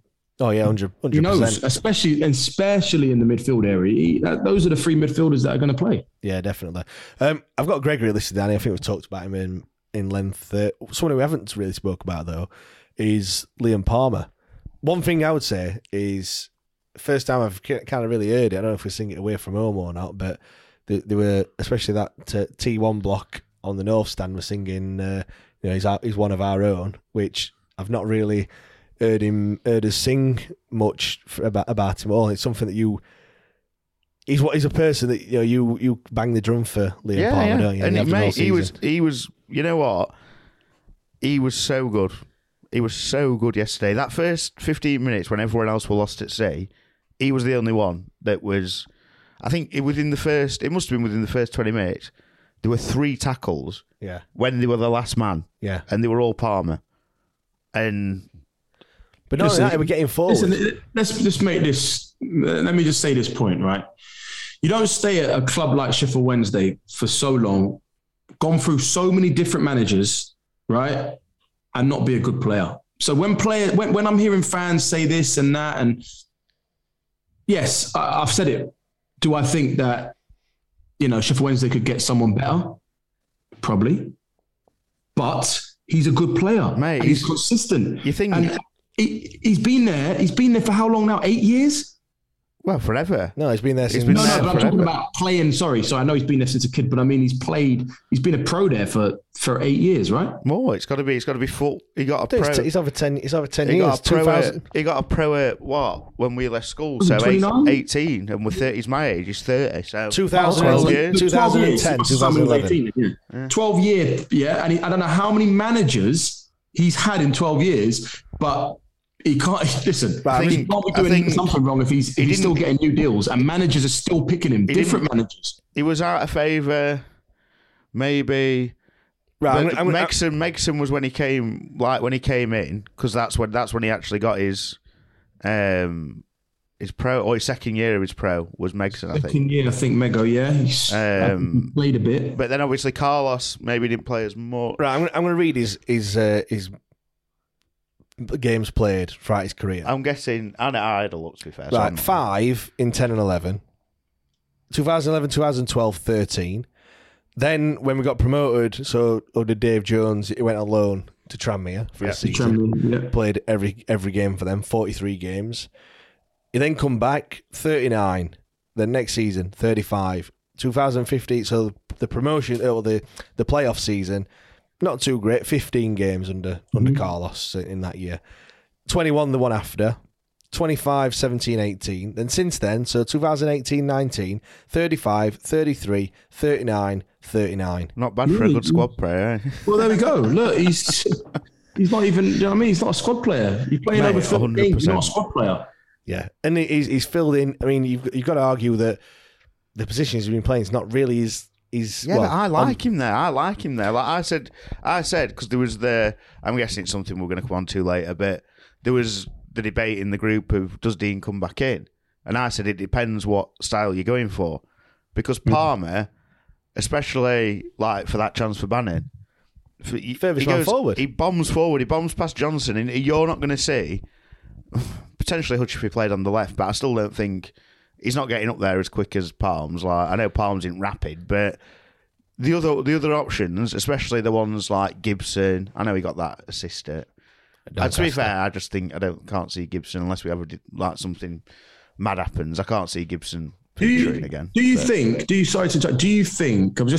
came to my mind now because obviously we got relegated last year. Palms played quite a few games last year. Do you think the fans still look back at last season and maybe didn't have the best of seasons last season? But I don't know, because... Dwell on that, maybe, and they've got this thing about him. I don't know. He's just got a stigma attached to him. And it's mad. Obviously, I came onto the debate show, if you hadn't listened. It was my niece's birthday, but I jumped on to have a bit of a moan about Palmer and Pato getting battered before they even kicked a ball on Tuesday night.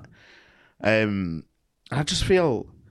I don't know. Is it a small group of fans? And it's the same as people who are just ready to jump and have a dig at Moore. If you don't like a player or a manager, there are certain people that are just going to pick holes where they can. But I mean, one thing I would say to play devil's advocate is, and I've said it a few times this season, Palmer is always a 7, which is a good thing. You can rely on him and you can depend on him. And I think some fans just see that you look. Goals, we scored 3 in his career in all them games.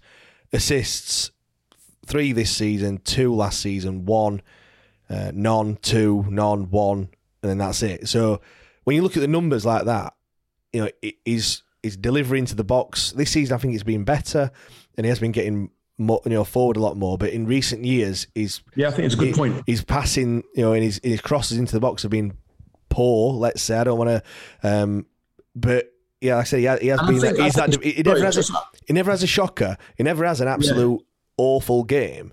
But on the flip side, if he does have a wonderful game and he did play well at the week, I'm not saying he didn't play well on Saturday, but I think it never come. It doesn't. He don't get the credit. He don't get an assist or a goal, and I think that's what people see. Why he's not playing right wing back. Yeah, but look at Hunt. And that's why Hunt is, because Hunt does get assists. Hunt's got a good cross. Yeah. Do you know what I mean? Where Palms, maybe that, if you're going to, say anything a bit negative, you'd say maybe that's a very good point. But then if you're getting moved here, there and everywhere and you're not playing regularly in one position, what are you training? What are you training at? But, okay, maybe he has played regularly right back.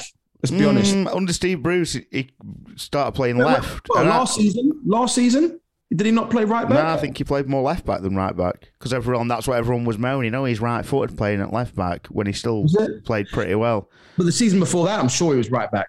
Oh, he has played games at right back. He's played more left back than he has right back recently, I'd say. And he's probably played more left centre half this season than on the right.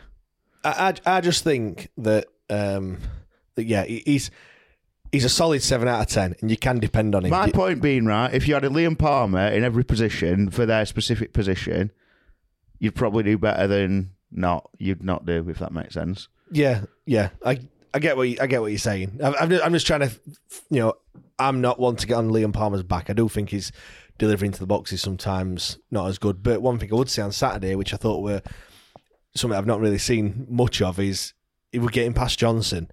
And from a defending team's point of view, your winger or whatever's or fullback's picking up your winger, so they're picking up Johnson, potentially. And the next minute, Palmer's coming bombing forward, thinking, who's picking him up? Yeah, he's a defender. Do you know what I mean? Like, and quite a lot of the time, you saw that it were Hutch and Storey were staying back, and Palmer were almost given a free rein to just maroon forward. To be fair, he did that. To be fair, thinking about it, when Johnson was playing left centre half, Palmer was playing right centre half, weren't he? Yeah. But he was doing it a lot then as well, and he did it well. And that's why I'm saying, if you want that kind of thing, you're not going to see any of the other back three doing it as well as what he does, if that's what you want. And what we did on Sat yesterday, which I think people have moaned about and whatever else, in trying to defend a lead, this, that and the other, we seemed to go all out to the end. It weren't like we took this foot off the... Well, look at Bannon. We just mentioned him, haven't we?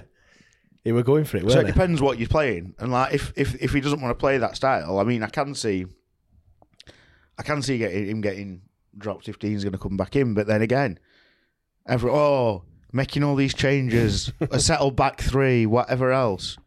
For me, he plays the next game. Yeah, even if Dean's fit. I think he does, but I still believe, right, that I do think Sheffield Wednesday can get a better player than Palms, in my opinion. But in that position, the way that they're playing now, doing what he does? If they got promoted to the Championship, I think Sheffield Wednesday can find a better player in that position than Palms. Oh, yeah. That's just my opinion, right? That's not to say I don't rate him. That's not to say I think he's shit, because no, everyone knows what I feel about Palms. I think he's a very good player. But I think at that level in the Championship, in that position, for a club like Sheffield Wednesday, I think they can get better. Oh, yeah, they can, mate. They can get better. But I'm saying at this moment in time for us... Oh, this moment in time, yeah. Well, who's going to play instead of him? I wouldn't be playing... The only problem is, well, it's Harlee Dean, isn't it? But I play him over Aorfa, with what we've seen of him since he's come back. Yeah, I agree. Every day of the week in that position. I play him over Gibson because Gibson's played 5 games. Fair enough. He's got 1 assist and he looked good for 3 minutes that he's played. Mm-hmm. The only one is Harlee Dean, right? Yeah, but then you lose that, what we're just talking about. So it depends what kind of... Yeah. And I think you've got to, I could see him not playing in the away leg because maybe we might try and be a bit more conservative. Yeah, we're going to talk about that. Well, let's go on to a few things. But before that, I just want to give a shout out to The Terrace as well, who sponsor the giveaway and allow us to do the giveaway each and every week. Head over to their website, theterracestore.co.uk, to have a look at what they've got to offer, loads of different merchandise and whatnot. My wife was wearing the 91 League Cup final replica. Nicked that out of my drawer to go to the match yesterday. So they've got all the others, quite a few. I think they've got quite a few on there. They've got the orange one. They've got the 99 one. The yellow, is it yellow, black and white one that? That one that we got relegated in. Yeah, that one. But they've got loads of stuff. Head over to the website and you can have a look. Obviously, to be entered into the draw is for all our Patreon members, so head over to patreon.com/WTID pod to become a member. As a member, obviously, you get entered into this draw, but you also get access to all the interviews that we've done with former players and managers. Also, help help us on the podcast to do this podcast each and every week, and all the other episodes that we do. Also, get access to the members' WhatsApp group, which has been. Lively, let's say. Very lively. Bloody hell. It's connected to my watch. And 6:30 this morning. Vibration on my... I'm thinking, bloody hell. You need to turn them notifications off, Giles, mate. I think I'll tell you how to do it later. It doesn't stop. Honestly, mate. I was thinking, add me. Why haven't you added me? Now I'm thinking, fucking hell. Not... Stop that. That is a very live... Well, that was funny, actually, because, like we were saying at the ground, I couldn't get signal until I went for a wee. Oh, yeah. And then it's come up... And I think in that group, it were like 80 messages just the first half. I was just like, what? I know, it's crazy. But yeah, you get access to that as well. So do check that out. Like I said, patreon.com/WTID pod. This week's winner is... Mr. Ben Chaika. So Ben, congratulations. Drop me a message, get in touch, and we'll sort that out for you.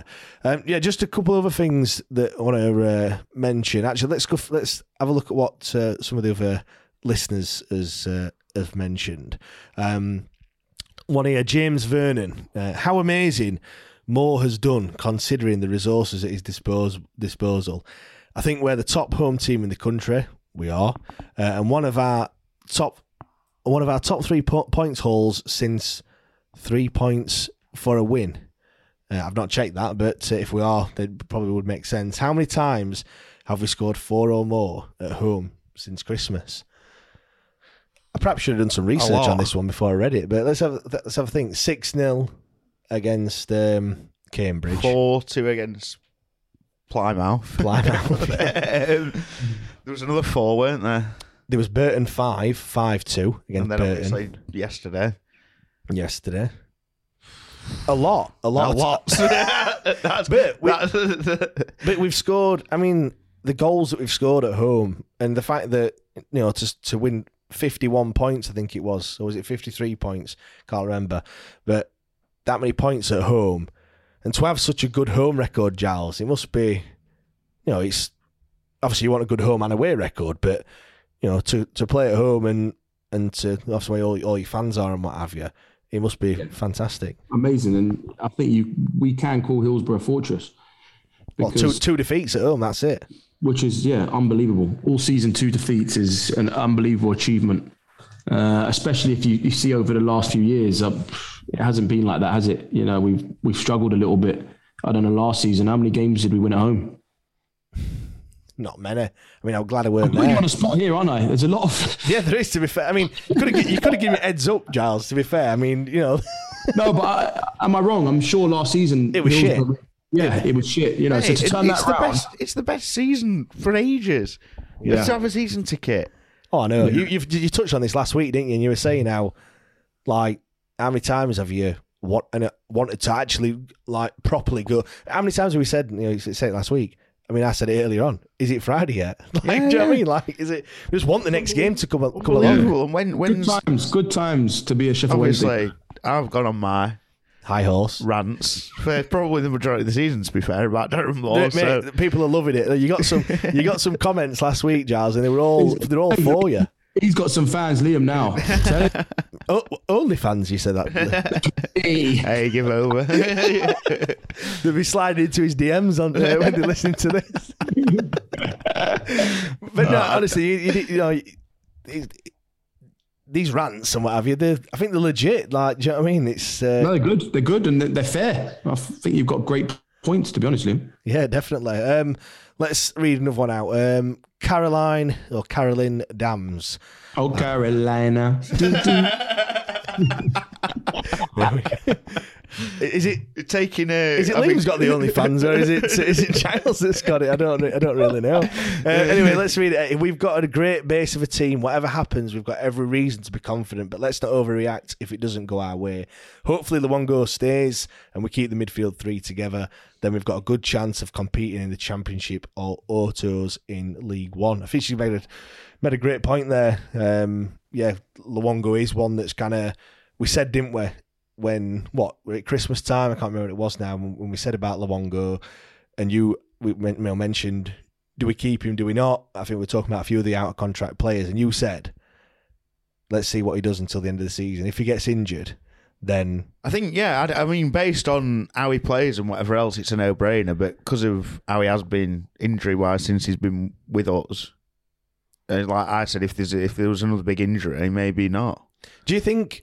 I mean, obviously, we don't know whether contract talks have opened up or whatever. I know a few people, you know, have signed, you know, new deals and stuff. But Giles, do you think it's us not asking Luongo, or do you think it's him holding back to see what else he might get? Because it could be either. But quite a lot of people think it's just that we've not offered him a contract. But it could be we might not have. But we could have, and he might be also holding off. You never know that, do you? We really don't know what's going on. But If it's my opinion, I think Sheffield Wednesday are probably holding off. They want to see, you know, what league we're going to be in. I think for a good few of the contracts with Hutchinson as well. But I think which is probably understandable, isn't it? Really, you think about it. Yeah, of course, definitely understandable. Yeah. Listen, but it's hard because I say it's understandable, but at the same point, I would like to give him something. You know, I think you want your best players, don't you? Yeah, but if you're Darren Moore, you know now. You know who you're keeping. So for me, he should be going to the board and saying there should be that initial discussions being whether this contract... With Mass in particular, and I don't know, I'd like to think he'd like to stay at Hillsborough no matter what, but I think he could walk into a Championship team if we don't go up. Potentially, so, but then again, it's his injury record, isn't it? But the thing is, before us, he wasn't... He played 40-odd games QPR the season before he came to us.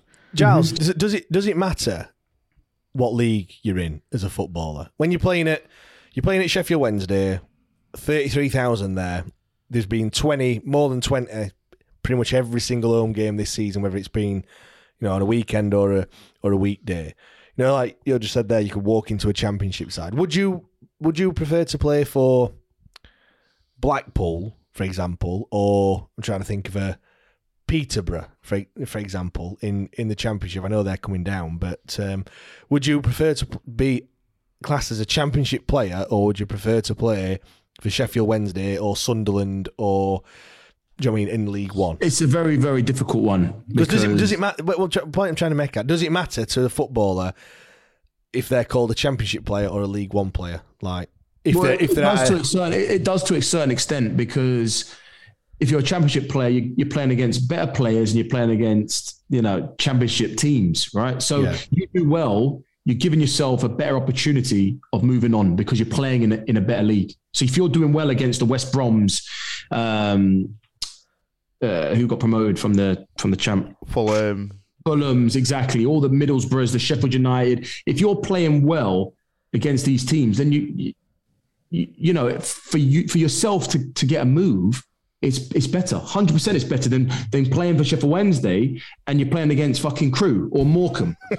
no offense. Listen, I know what you mean. And playing for Sheffield Wednesday is better in the sense of because of the club. But I'm saying as a career move, if you're thinking of a selfish reason, signing for a team in a championship and you backing yourself to go and perform for your own self, that is better, in my opinion. There we go, yeah. Let's see if there's any other questions. Let's have a look. Here we go, South Florida Owl. I was going to wait until right at the end, but might as well talk about it now. On Friday, do we go for the win or play defensively? Liam, what do you think on that one? Kind of what you were talking. Probably goes into the whole Palmer Dean situation. I prefer is when we attack. I think when we try and defend. I mean, to be fair, I'm saying this. How many one goal? You know, when we've won a game, how many have we won by one goal this season? I don't know. God, you're throwing all these questions at me, man. Jesus Christ. I should know these answers. He's not prepared. He is not prepared for this. I was too busy building that fucking trampoline earlier this morning. But no. That 10-foot trampoline. I think we're better going. Not full out, you know, but more attacking than... Yeah. I mean, look, we're not going to go and sit there and do a... come on. Who did we play? Fleetwood in midweek. The one before, weren't it? 1-0 at home. We were at home. Was it at home? Crewe, yeah. We're not going to do a Crewe. We're not going to do a Wickham. We're not going to play like that. So there's no, like I say, there's nothing wrong with being a bit more defensively minded than what, but we still need to. Yeah. My only concern is we don't need to take it to them, in my eyes. Yeah. Like for me, it's and go gung ho. Yeah. Yeah. Not like we're not throwing everything at it, but for me. Like, losing 1-0, you're not going to go in to lose. I know that. We're going to go in to win and do what we've been doing all season. But what I'm trying, I don't want it to be an absolute meltdown if we're going into the home leg with a 1-0 defeat or a one-goal deficit, because we've shown that our home form is fantastic and what have you. I don't want to... Like, the question on the whole Dean Palmer thing, if you just ask me that question straight off the bat, I'd be like, Harlee Dean. 100%, because I think he's a quality player. But you are right in what you're saying, and what we saw on Saturday with Palmer, he does offer you that extra attacking threat that you're not going to get with the other three. That being said, in terms of shoring up the back, because Sunderland are a good side. You know, they've got this scoring goals for fun. Stewart, and they've got that Broadhead Eaton, all right. Yeah, they've got goal scorers that are a big threat. So if you want to nullify those, would you rather have Dean or Palmer? You've got to say you've got to go for Dean, but then again, look at his tackles that he put in on Saturday. Yeah, I totally get that. But if you're just asking me off the bat, but then again, the other thing is he's been injured, so we're asking a player that's been injured, that's never been injured in his life, by the way, from what he said when he first joined, he's now been injured twice. So you're asking a player to come back into the team when, you know, all right, I'd like to think he would be fully fixed. He's not, you know, he's been talked about in the last two games, and we haven't played him, we haven't seen him, and he's been, you know, said that he's been a risk or whatever. That's why he's not started him. So from that point of view, do you just stick with the players that's been playing week in, week out? And Palmer, like we've just already mentioned, has played over 30 games this season. So for me, having thought about it, actually, just stick with the team that we played. You know, that started. Well, the other thing is Dean hasn't played for how long? Like, well, he played at MK Dons, didn't he? But he came off at 20 minutes, 30 minutes, or whatever it was. Yeah, I don't know. I just. What do you think, Giles? Are we? Well, I wouldn't play Dean. On the question, play Dean, that's my opinion. You play him, or you wouldn't? I wouldn't play Dean. I'd keep the same three. Well, I'd keep the same team. Yeah. On the question though, what sort of mentality? Because it must be hard. I mean, I know Wycombe are the masters of it, but to play defensively, it must be really. It's difficult, isn't it? Like. It's better just to play the game that we've been playing and just. I don't think we need to go too defensive. Listen, you said about 1-0. Yeah, it's not the end of the world, but I still wouldn't like that. I wouldn't like going into the last leg at home 1-0 down. You know, it's very nervy.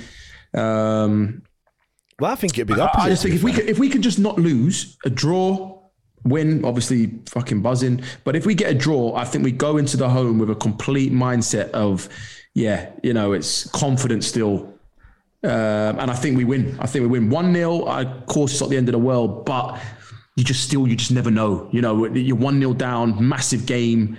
I don't know. It made me a bit nervous, and I'm not even playing. So yeah, I know. I just think if we can just go to Sunderland.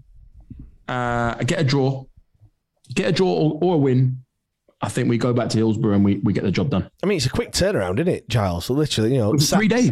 Well, not only that. I mean, we're playing on Friday. Like Saturday, the season's finished. I mean, I can't remember. You mean yeah. It's not really a break, is this? It's literally just straight into it. I mean, I've not really put much thought into it, but I'm just from thinking back. I didn't think it was such a quick turnaround, but again, you know, so we're straight into the playoffs, then we're straight into the second leg, literally, like I said, 3 days after.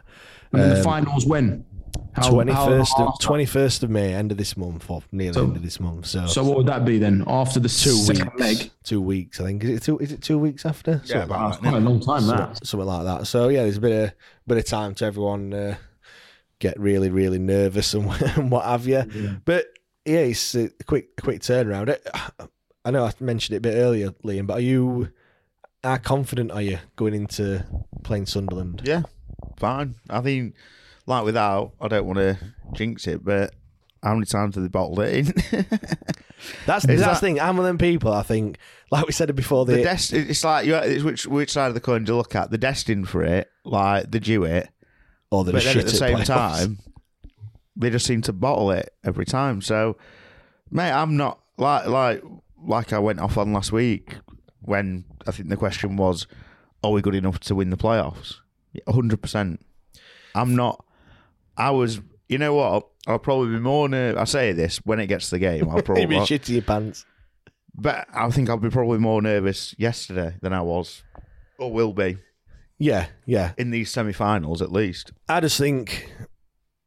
We do play better against better sides. You know, Sunderland aren't going to do a Wycombe, a Gillingham, Accrington or whatever. Do you know what I mean? They'll Morecambe. They're not just going to put 10 men behind the ball. It's going to be a good game of football, put it that way. It's going to be... James, you're not going, are you? Liam, you're going? Undecided. He's been a bit... Undecided? Why not? I've got that, mate. He's going to calm it down. He's spending money like he's going out of fashion. I'm best man for my mate, and we're going to Amsterdam the first week of June. Mm. And to be fair, I've come back off holiday and I've gone to gigs and I've gone to Bolton and I've gone to MK. He said, "I need to rein it in a little bit." Before he went on holiday. And do you know what happened? He's come back too much money and he's smashed. And do you know what's happened as well? Go on. You're like, this is off topic, but it'll make it. Don't matter. Go on, carry on. So Friday morning, 8:45 a.m. in my lads, I say lads group, there's three of us in this group. Elliot's gone, Blossoms are a band. He says, Blossoms are playing in Cologne in Germany in October, near my 30th. About half an hour later, other lad Dan's gone, happy birthday, and screenshotted 3 e-tickets for the gig in Cologne. So I was like, right, well, looks like we're going to Cologne then, doesn't it? So there we go. So by I think within something like less than 12 hours of it even just been mentioned, tickets for the gig, digs and flights were all booked. So fucking no messing. Christ, that's so yeah. Reining it in's not going very well, but yeah. When is it? Friday or Thursday? What's this? The game. Friday evening. Yeah, at Sunderland. Stadium alight. And then Monday at home. They've given us 2,500 tickets, apparently, which is a bit shit. So at first I thought I shouldn't go, but then I've just been trying to convince myself. If I drive and have some people in the car who might give me petrol money, if I stay at home and go and watch it in the pub, I'll probably spend just as much driving and not drinking. To be fair, if I go, you can jump in with me. I'll drive. Why, you're going to go on, what, on Friday? Maybe. Problem is, we've got a game Saturday, don't we? So it's... Well it's like 2 hours, isn't it? Very quiet. Well, staying it on here is not keeping it very quiet. I think you cut this bit out. I'm only joking, Gaffer. Gaffer, I'm not going. Everyone will be clipping it and what have you, sending it to the Gaffer. There, look, you see, I'm only joking. I'm not going. Liam, message me. Thanks everyone for listening. We're going to wrap it up there. Like I said, we've got the debate show on Wednesday, so please do join us. More and more people are joining us each and every week, which is fantastic. I'll get your thoughts on the season so far, and see what you know your thoughts are on the playoffs. We've also got the Oppo's View as well. That'll be coming out Wednesday morning. Speak to a lad from Sunderland. See what the crack is there up with them for this weekend. And yeah, like I said, this show will be back next Wednesday, so make sure you're subscribed if you're not already, and we'll see you later on this week. Cheers guys. Cheers boys. I forgot what I had. Away days are great, but there's nothing quite like playing at home. The same goes for McDonald's. Maximise your home ground advantage with McDelivery. Order now on the McDonald's app. At participating restaurants, 18+, serving times, delivery fee and terms apply. See mcdonalds.com. Even on a budget, quality is non-negotiable. That's why Quince is the place to score high-end essentials at 50 to 80% less than similar brands. Get your hands on buttery soft cashmere sweaters from just $60, Italian leather jackets, and so much more. And the best part about Quince, they exclusively partner with factories committed to safe, ethical, and responsible manufacturing. Elevate your style without the elevated price tag with Quince. Go to quince.com/upgrade for free shipping and 365-day returns. This podcast is proud to be part of the TalkSport Fan Network. TalkSport. Powered by fans.